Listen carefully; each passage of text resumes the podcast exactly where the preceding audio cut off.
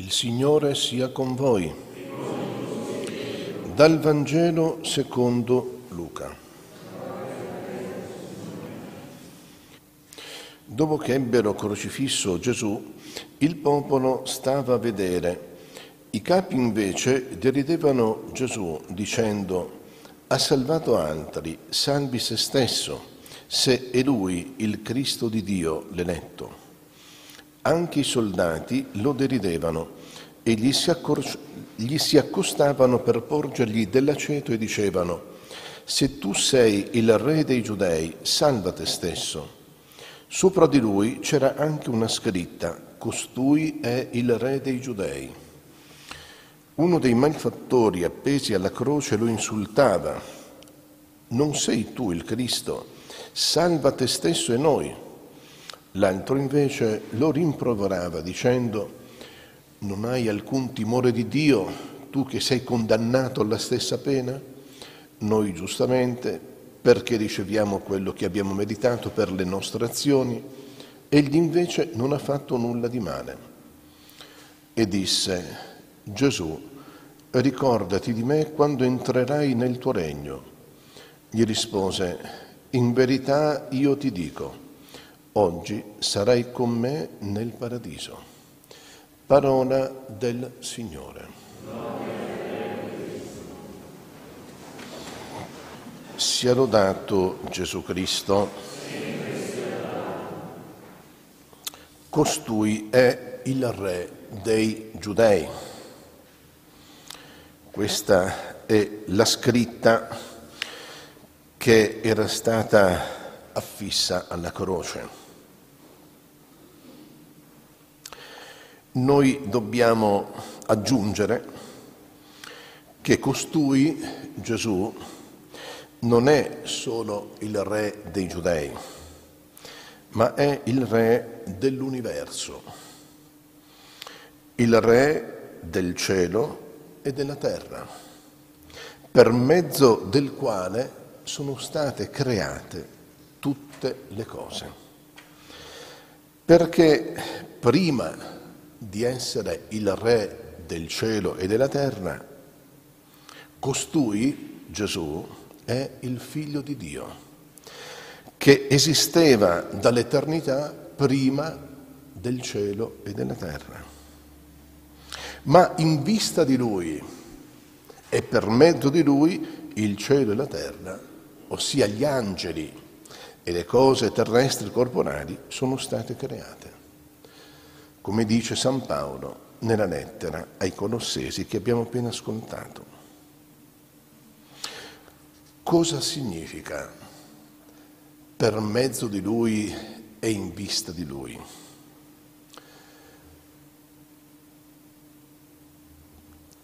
Per semplificare la risposta, significa che Cristo è il modello esemplare della perfezione di tutte le cose create, alla quale perfezione tutte le cose devono guardare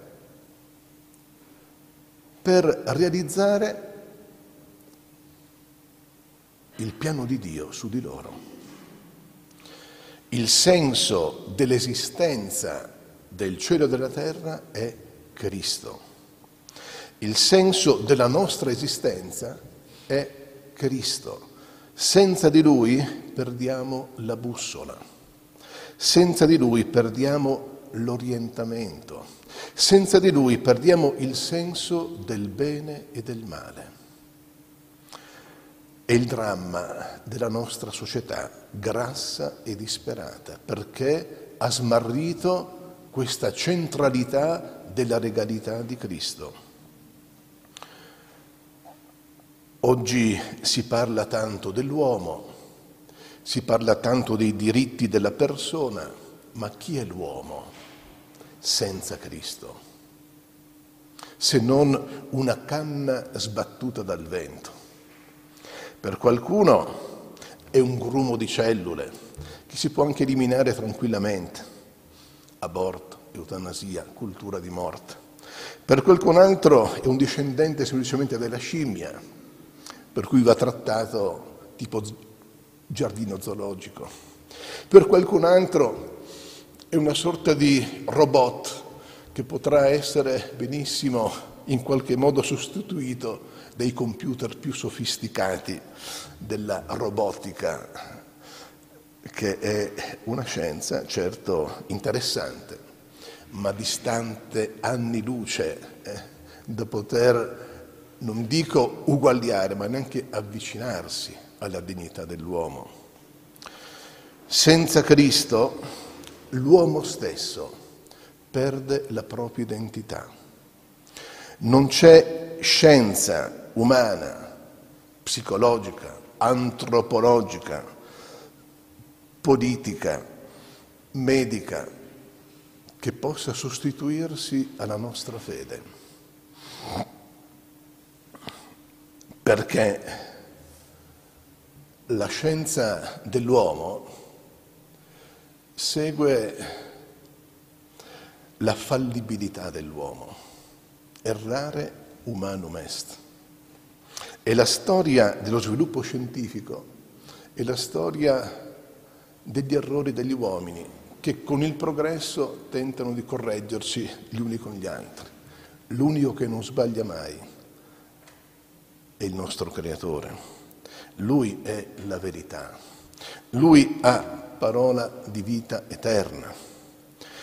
E noi che siamo qui riuniti a rinnovare la fede in questa centralità regale di Cristo sull'universo intero, oggi dobbiamo porci una domanda molto sincera. Ma Cristo è davvero il Re della mia vita? Me lo chiedo io innanzitutto come sacerdote, ma ve lo dovete chiedere pure voi, come figli di Dio rigenerati dallo Spirito di Dio nell'acqua del battesimo e partecipi del suo sacerdozio, della sua legalità, della sua profezia. Sacerdoti, re, profeti, rinati nello Spirito del Signore. Tutti abbiamo questa vocazione divina di realizzare la perfezione nostra e del mondo che ci ha affidato, nella misura proprio di ciascuno, guardando al nostro Re. Dice, ma dov'è questo Re? Cari fratelli, sta qui. Il regno di Dio è in mezzo a noi. Sta qui il nostro Re.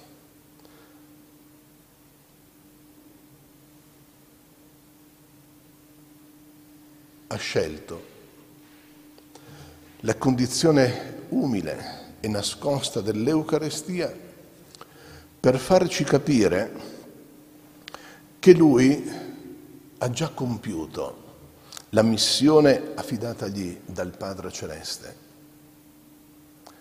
Ora tocca a noi. Dobbiamo completare noi nel nostro corpo, nella nostra vita, ciò che manca alla missione e ai patimenti di Cristo. Gesù è nascosto nei nostri tabernacoli, ha assunto questa condizione annichilita della sua divinità, per cui noi vediamo un'ostia di pane e crediamo che in quei pochi grammi di farina c'è tutta la divinità del paradiso, noi guardando, adorando il nostro Re nascosto nelle nostre chiese, dobbiamo ricordarci che dobbiamo rimboccarci le maniche per diffondere fino ai confini della terra il suo messaggio il suo Vangelo, la sua parola di vita eterna. E guardandoci anche un pochettino attorno, ci sentiamo un po' sconsolati, sconfortati e quasi scoraggiati a vedere la nostra società come inesorabilmente, ma quasi, quasi ineluttabilmente si incammina sempre più verso l'abisso di una vita, di una cultura, di un'esistenza senza la luce della fede in Cristo nostro Re. Mi ricordo sempre a questo proposito il Salmo numero due del Salterio di Davide. Perché le genti congiurano?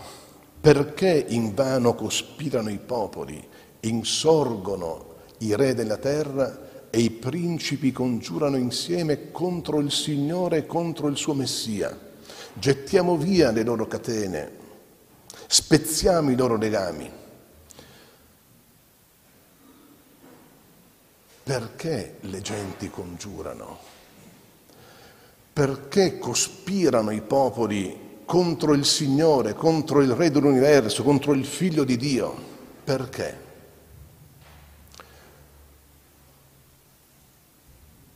perché il principe di questo mondo che è stato cacciato dal paradiso sta qui sulla terra e sta continuando a spargere la zizzania delle sue eresie, del suo orgoglio, della sua opposizione a Dio.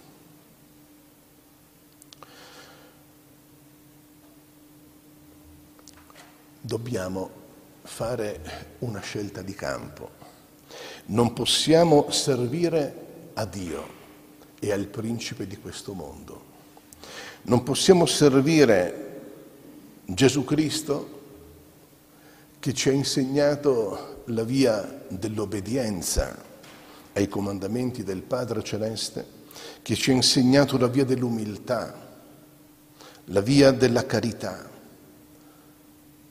la via della purezza, seguendo l'ideologia di questo mondo basata sul piacere, piacere, piacere, realizzare se stessi, credere in se stessi, credere che la felicità consiste nel realizzare tutte le inclinazioni, tutti i desideri, tutte le ambizioni e le ansietà che sgorgano dalla nostra natura disordinata. No, cari fratelli, se vogliamo regnare con Cristo, dobbiamo fare di Cristo il modello esemplare della nostra vita. Non dobbiamo congiurare contro di Lui, non dobbiamo collaborare con questa cultura di morte, non dobbiamo cadere nell'illusione di poter costruire la pace senza colui che della pace è il fondamento, Gesù Cristo, il Re della pace, ma della pace vera, una pace edificata sulla verità, non sulla menzogna, una pace costruita sul rispetto della vita, non sulla morte dei più deboli, della vita nascente, degli anziani.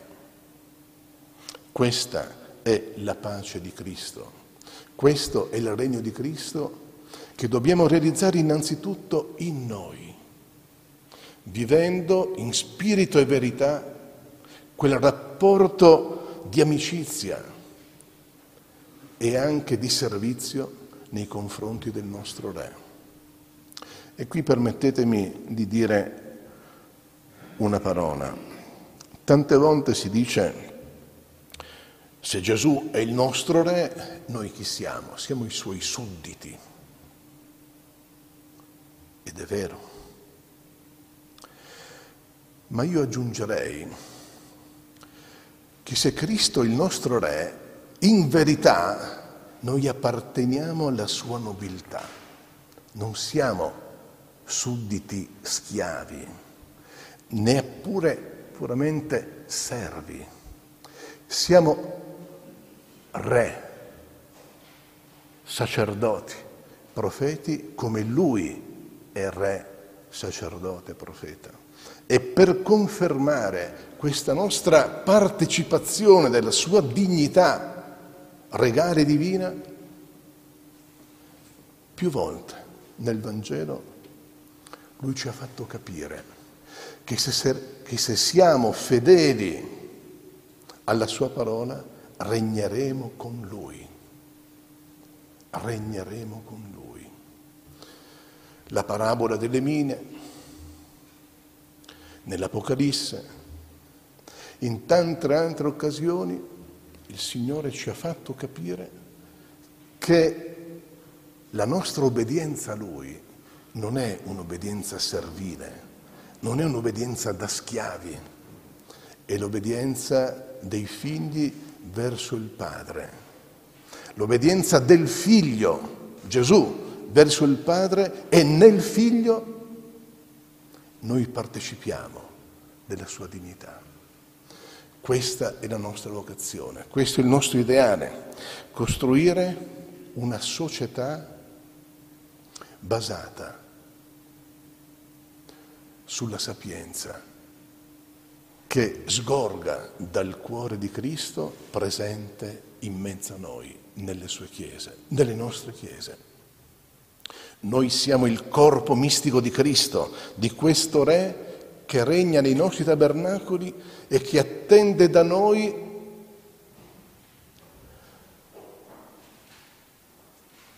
di compiere la nostra parte, di completare nella nostra vita ciò che manca ai suoi patimenti. E perché questa missione così difficile?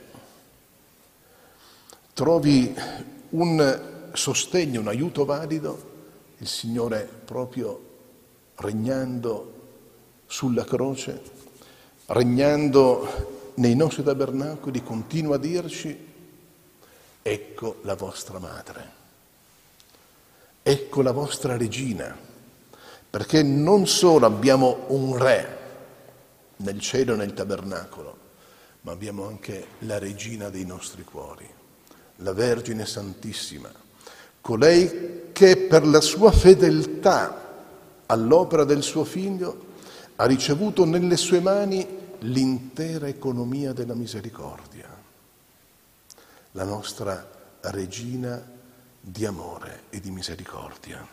E a lei che in questi momenti così difficili, così bui della storia della nostra società decadente, ci appelliamo con una fiducia illimitata. A Fatima la Madonna ha promesso la conversione della Russia a condizione che si realizzasse un atto collegiale di tutti i vescovi con il Papa di affidamento, di consacrazione, di offerta di quel popolo, di quella terra al suo cuore immacolato. Ma la Russia ce l'abbiamo noi qui, cari fratelli. L'ateismo materialista che una volta era in Russia, ce l'abbiamo noi. Siamo noi immersi in queste tenebre di materialismo gretto, grezzo, oscuro, tenebroso. Ed è proprio a noi, cari fratelli, che Gesù oggi ci vuole affidare alla regina sua madre. Viva Cristo Re, viva Maria, la nostra regina, alla quale dobbiamo consacrarci illimitatamente per compiere la parola di Gesù. Fate quello che Egli vi dirà. Viviamo da buoni cristiani, lottiamo per le radici cristiane sacrosante della nostra società, ma ricordiamoci che queste radici cominciano da noi. Se nella nostra vita, se nella nostra famiglia, se nella nostra preghiera, se nelle nostre scelte non brilla il sole di giustizia, Gesù, Cristo, Re dell'universo, Re del nostro cuore, tutti gli sforzi che faremo all'esterno saranno destinati alla vanità. Perché senza di me non potete far nulla. Siamo come tralci staccati dal tronco destinati a seccare e ad essere bruciati. Rimaniamo innestati in questo tronco vitale, rimaniamo innestati a Gesù, Cristo, Re dell'universo che ci aspetta qui, non solo tutte le domeniche, ma possibilmente tutti i giorni. E se non possiamo visitarlo fisicamente, ecco le comunioni spirituali eucaristiche. Insegnateci dai nostri santi per continuare in spirito e verità quell'unione vitale con Cristo, Re dell'universo, che deve ispirarci giorno per giorno alla volontà del Padre suo per realizzare in questo mondo il suo regno di giustizia, di santità e di pace. Sia lodato Gesù Cristo.